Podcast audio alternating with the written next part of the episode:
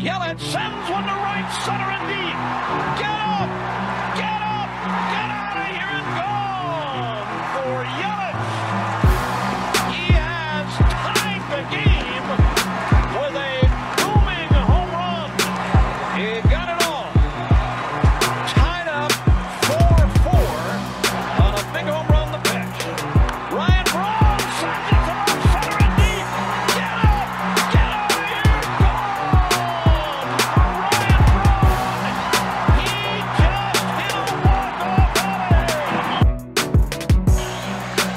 Taylor ready again. Here it is. Swinging fly ball into right center. Braxton is there. And they're the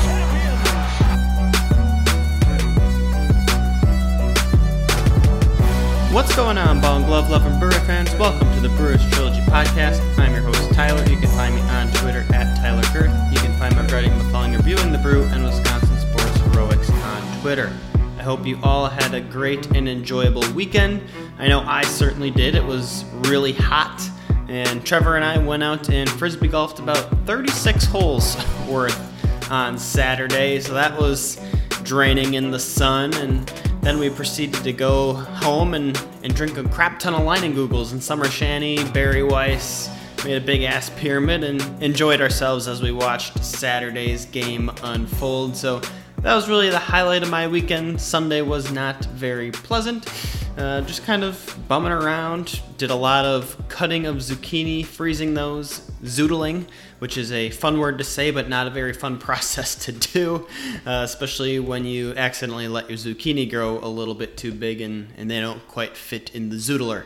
So that was my lessons from this weekend here. And And I told you I was going to be hyped for this series recap. I'm I'm very pleased with how the Brewers did over the weekend, and I'm excited to talk about it. So let's discuss what happened here. Game one on Friday night was at seven to one victory. I call it dramatic despite the score. This was a really high anticipated matchup. We talked about all the pitching matchups that were going on this weekend in our preview podcast. Uh, and this one on Friday was Peralta and Giolito. The Brewers collected hits early against Giolito, but in back-to-back innings, they hit into double plays, and that kind of killed some early rallies. Peralta only went four innings, but this was by design, and then piggybacked with Adrian Hauser, who also did well. The first run of the game came in the fourth inning. That was a bases-loaded single from Rowdy Tellez. Taylor and Peterson both flew out to leave the bases loaded at that time. Both offenses remained stagnant at that point until the seventh inning. Boxberger got into some trouble as he walked a batter and then surrendered a hit with just one out. But then a smart play by Luis Urias allowed the Brewers to keep their lead. With runners on the corners and a fast Tim Anderson up to bat, a grounder was hit right at Urias, who rather than trying to turn two, threw home and got the tying run out. Boxberger then got Brian Goodwin to fly out to end the inning and preserve the lead. In the bottom of the seventh inning, Tyrone Taylor played hero with the bases loaded. He hit his first career grand slam. That was set up due to the left-handed pitcher Bummer for the White Sox, issuing four walks in the inning, including nine straight balls at one point. Tellez, in fact, had an R B I walk right before Taylor destroyed a baseball into the second deck in the left field bleachers. That just barely stayed fair. It was quite the scenes. And then the White Sox, after this grand slam, decided to become sore losers, so I called it. The game was blown wide open. Tony La Russa ended up getting injected in that seventh inning. He was arguing balls and strikes, at least what I thought initially, but then after the game it was revealed that he thought Luis Urias was ducking pitches as he drew a walk. Like I said, there was four walks in that inning. Later on, Tim Anderson got ejected. He was in the dugout when that was initiated, and then he just epically stared down the home plate umpire, and just, he didn't want to leave. He refused to. It was quite the scene, and thankfully, at the right time, the cameras got a short clip of Craig Counsell just smiling and laughing as this was going on, which was really just the icing on the cake to watching the White Sox implode. It's fair to say this game was all Brewers. It, you know, when you look at the final score there, uh, the only run they gave up was from Hunter Strickland. He surrendered a home run, and that made back-to-back outings of earned runs for Strickland, who initially before this had pitched thirteen innings of scoreless baseball since being acquired. Game two was a six to one victory in front of a sellout crowd on the year of nearly forty-two thousand people.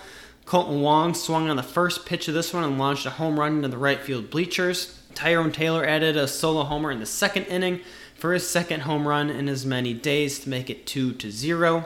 The fourth inning is when the White Sox frustrations from last night boiled up again.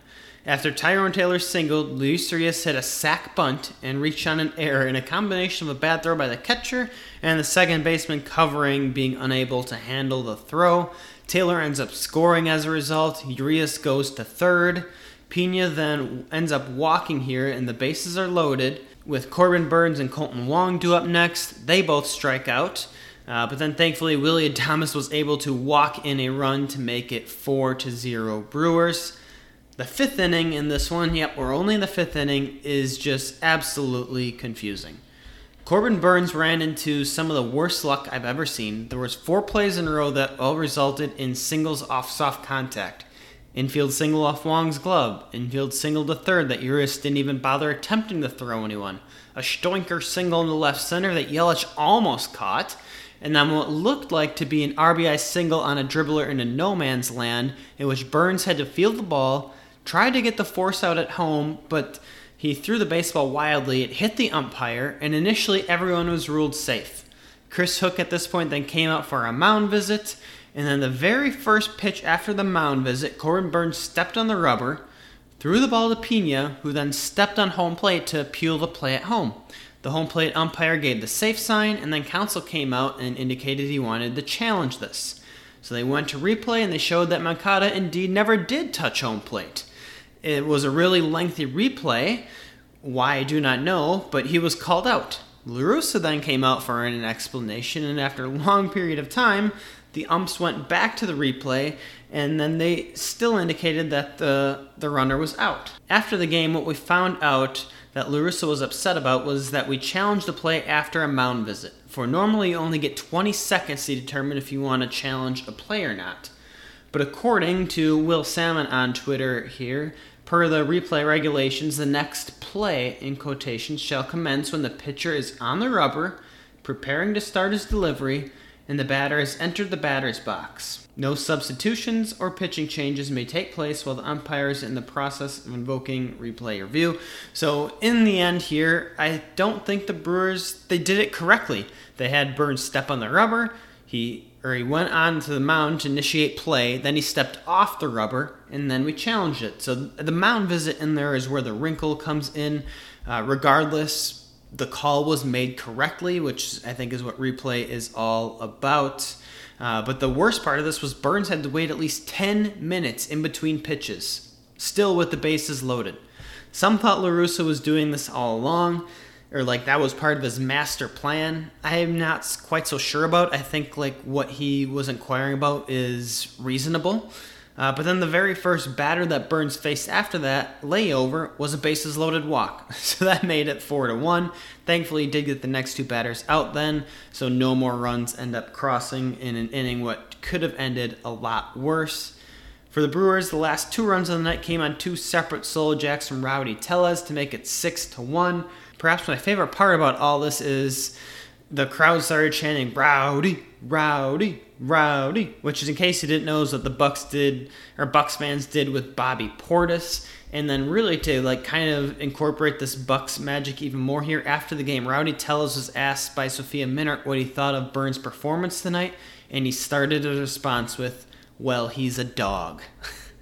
Which is just awesome. It's like Rowdy Tellez knows what just happened here in Milwaukee. The Bucks winning a championship is kind of a big deal, you know. So I thought that was really cool. Tyrone Taylor also called Corbin Burns a dog in his post-game interview. So lots of cool stuff there, and and shouts out to what's going on with the Bucks. Game three, Sunday Night Baseball. It was the Brewers' first appearance, or Sunday Night Baseball's first appearance in Milwaukee since two thousand thirteen. It was also a showdown between Woodruff and Lynn, who combined had the lowest starter E R As in Sunday Night Baseball history. And those two did not disappoint. Of the first six batters, five went down via the strikeout, two Ks from Woody, while Lynn struck out the side. However, the bottom of the second inning is what got Woodruff in this one. After a two-out walk and a single, Woody gave up the first run of the game on the third straight single from the White Sox eighth hitter. J B J had a chance to get the runner out the plate for the White Sox for being aggressive with the send, and he just, his throw was way off the mark. So that brought up Lance Lynn in a one to nothing game with two outs, and he took advantage of a middle-middle fastball that brought in two more runs. And very frustratingly enough, again, the throw to home was off the mark. This time it was Tyrone Taylor. So from there, Lance Lynn was good. That's all he needed. That was the difference in this game, that Lance Lynn to an R B I single. Uh, the Brewers were able to get to him in the fifth. Tyrone Taylor tripled, and then J B J doubled, back-to-back extra base hits. But that, that was really about it.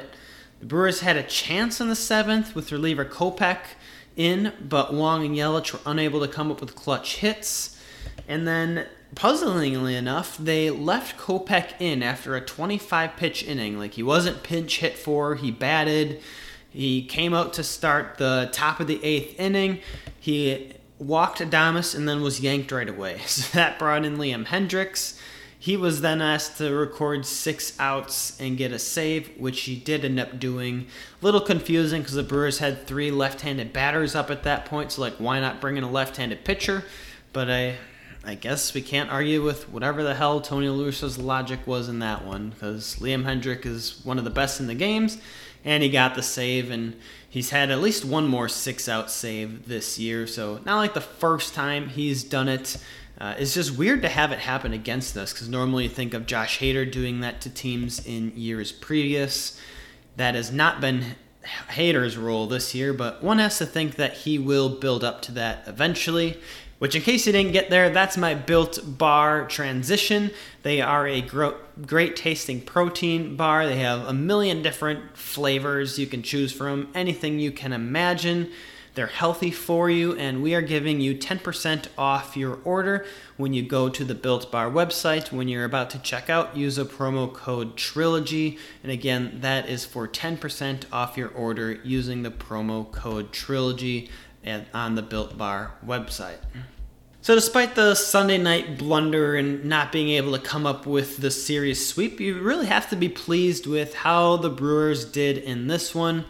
I mean, the Brewers and the White Sox both have the largest leads in their respective divisions and their respective conferences. The White Sox are a great offensive team, and I know on the E S P N broadcast Sunday night they talked a lot about how, well, the White Sox have not done a good job of hitting against good pitching, and that was evident in this one. Tim Anderson for the White Sox only reached base once. He's their leadoff hitter. He really gets them going. We held Abreu in check. Uh, that just kind of shows you how great our pitching staff is. In fact, in this game, our pitching staff became the first National League team in history to record their one thousandth team strikeout before their one hundredth game. So we did it in our ninety-ninth game. That is M L B history. It, that just shows you how deep this team is in swing and miss stuff, and that's what David Stearns wants to wanted to build when he came here, and, and it's showing, and the results are paying off. So more history from this pitching staff here, and you look at how the starters did in this one. Peralta went four innings, struck out five, and again, that four innings was by design. They wanted to ease him back in. They had Adrian Hauser piggyback, because Freddie Peralta's first start after the All-Star break was pushed back, which makes sense. Out of the starters, this is his first year doing it for an entire one hundred sixty-two game season, so why not ease him back in? He wasn't a starter last year, so I like it. it, it long-term health-wise, it makes sense, and his next start, they already announced, will have no restrictions, so it was just this one start. Corbin Burns, six innings, four hits, two walks, struck out six. Brandon Woodruff, six and two-thirds, five hits allowed, two walks, struck out eight. And that is the three-headed monster that teams are going to be facing in the postseason. So good luck to anyone else who has to go against these guys. They were, this was a very good kind of preview of what to, I think, expect. You're going against a really good hitting team, like I mentioned. Our pitchers came out triumphant in this one. Just would have been nice if that darn Lance Lynn two R B I single would have never happened. That was... that was frustrating, and it was completely Woodruff's fault, too. He left that pitch in the middle of the zone. I, I really don't know what he was thinking on that one. From an offensive standpoint, I'm going to pick my M V P on the offensive side, and I'm going to go with Tyrone Taylor, five of eleven, two homers, a triple, five R B Is. That grand slam in game one really broke the game wide open, and then his second homer, that solo homer, came in the early parts of the game and made it two to nothing at that point. So really two clutch extra base hits there. He was he scored the only run in Sunday's game thanks to setting himself up with that triple. Uh, really liked what I saw out of Tyrone Taylor. One could argue Rowdy Tellez could maybe be M V P. He's going to be honorable mention for me here. six of eleven, a double, two homers, five R B Is. Both of his homers came when the games were already decided, which is why I'm going with Tyrone Taylor as my M V P in this one. And things are going to get interesting here because Lorenzo Cain is going to be coming back, it sounds like, on Tuesday. And there's going to have to be a corresponding roster move, which I think at this point we all believe Keston Hira is going to be the odd man out and be demoted. It it'll really only make sense. Jace Peterson, Rowdy Tellez are kind of manning that for now. And, but we only have less than a week till the trade deadline, so that could all change by the time you're listening to this podcast. Uh, but Tyrone Taylor, at least I think, should not be sent down. He deserves to play over Jackie Bradley Junior, and I think he deserves to get the initial playing time over Lorenzo Cain, which, again, at the same time is kind of tough because, like, when you bring Lorenzo Cain back, like, normally when you first promote a player, you always give them that first start, like, their first game back. You always get to start. It's kind of like a common courtesy thing, especially for a veteran like Cain. So I think I can already see people are going to be upset about it, but I'm going to expect Cain to get a couple chances here against the Pirates. Maybe starts two out of the three. Taylor gets one start there. I kind of think that's how it's going to shake out, and then maybe J B J doesn't start at all. Um, that would be the kind of ideal way, I think, to go about it here, and you're just going to kind of watch Cain and Taylor duke it out. I mean, Taylor has trumped J B J at this point, I think. Now he's going to have to kind of withstand earning playing time over Lorenzo Cain as he is set to return here. Again, no official move has been made yet, but it's highly anticipated that it will be on uh, Monday or Tuesday. Otherwise, from a series dud standpoint, it has to be Christian Yelich. one of twelve in this series, five strikeouts. Did have one walk, but it's more so the fact that there was a lot of instances in this series where he could have flipped the game. He could have came through with a clutch hit, but he did not. He's really he had multiple chances on Sunday night's game to do this. He failed both times, struck out looking, one of them, and then I think the other one was an easy pop-out. There were times in the other two games as well.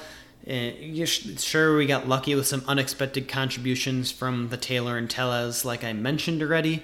Uh, but on Sunday night, Yelich could have got us that sweep.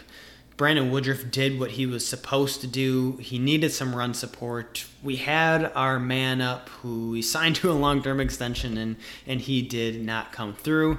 The, like, this had got Twitter going in a frenzy on Sunday night. Everyone is like, trade him, demote him to seventh in the lineup, and th- there's all sorts of craziness going on. Everyone's trying to put in their input as what's going on.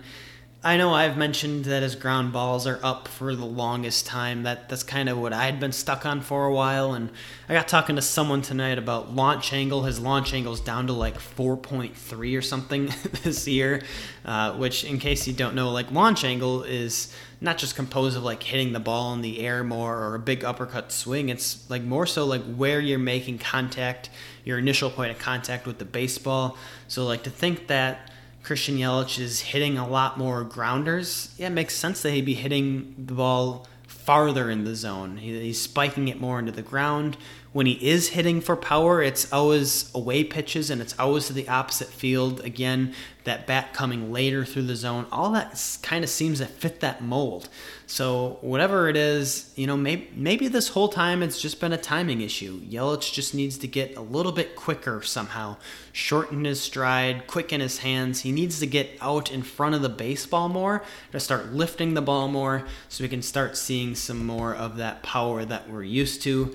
Um, so that's going to be my quick little Yelich rant and, and my thoughts for today. I'm sure it'll change uh, before the season's over, but that that's at least my theory for now. Otherwise, offensively in this one, not a whole lot more to comment on. Adames and Urias, they always seem to struggle together. Last series, they were oh and thirteen combined between the two of them. This series, they are one of fifteen. Granted, they did draw six walks between the two of them, which was similar to last series. But it seems they're on the same internal hitting clock. So I, I don't know what exactly that means. Maybe Willie Thomas needs to start whispering to Luis Urias' bat, which in case you didn't catch it on Sunday Night Baseball when he was mic'd up, that was that was pretty comical. And he did actually get a hit. It was initially ruled an error, an E six, uh, but then they later changed it to an infield single there. So good for him to knock a oh-fer again this series here. We need Adames to start playing like that M V P again.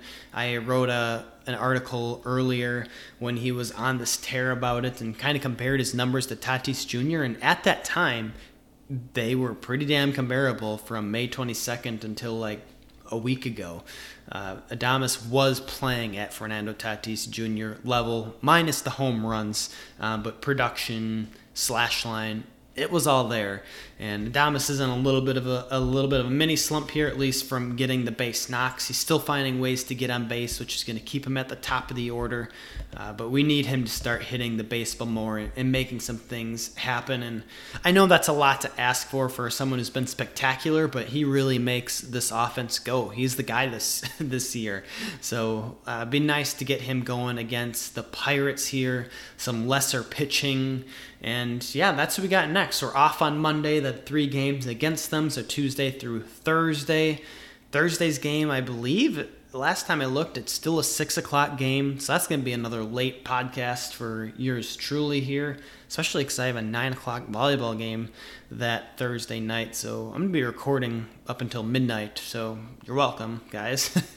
uh, but uh, I guess another part of your welcome, at least temporarily, is that the Padres took Adam Frazier out of the division. That trade was announced here on Sunday night. I believe it was three prospects they gave up to acquire him. And Frazier leads the major leagues in hits right now. So that's a big boost to the Padres offense.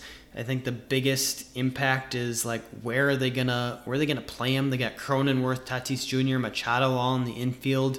Frazier can play the outfield, so I think that's probably the most likely. I saw some things saying, oh, they're going to use him as super utility person, but if he's going to be super utility, Frazier has to be starting every day. He's leading the majors in hits, for gosh sakes. Like when I think of super utility role, I think of, you know, not starting every day, and that, that would not make sense. Uh, so it'll be interesting to see what happens there, and it could have an impact on us in October because the Padres are likely going to be in the postseason. The Brewers hopefully going to be there as well. If we meet up, Frazier is a Brewer killer. I think all of the N L Central, really in general, and all teams are agreeing right now that they're glad that he's out of the Central. Just hopefully that does not come back to bite us in October. So that's kind of the big news there that I wanted to mention with him. And I know there's some talks. The Pir- the Pirates are going to move some other guys. We've talked about, you know, the Colin Morans getting shipped out and whatnot. I just do not foresee the Pirates and Brewers doing a dugout swap or a jersey swap this coming series here with the trade deadline on Friday. Uh, interdivision trades, not very likely, um, even for the Pirates who are just way out of contention. So It, I wouldn't. I'm not going to hold my breath on one of the Pirates players just walking over to the Brewers dugout this week when a trade is announced in the middle of the game. So we'll not see that happening, but hopefully the Brewers can at least take two out of three against the Pirates here. You have to beat up on the lesser teams. Uh, you're not going to sweep all of them, but taking two out of three here would be huge, especially leading up into a weekend series against the Braves, who are no slouch despite losing Ronald Acuna Junior earlier. So that is kind of what's all going on right now. And yeah, like I mentioned, I will be back to recap the Pirates series for sure. Whenever a trade happens, I will be recapping that emergently because I love this time of the year. I, my eyes will be on Twitter twenty-four seven. Make sure you're following up on all the rumors. Lots of consistent rumors that the Brewers are targeting bullpen arms. So check out uh, Reviewing the Brew and Wisconsin Sports Heroics for all your latest insight and all that, who they might look at. And then kind of, you know, other targets for needs like first base. We've got it all covered. Lots of great articles from lots of great contributors, including myself. So check all those out, and I will talk to you later, Brew fans.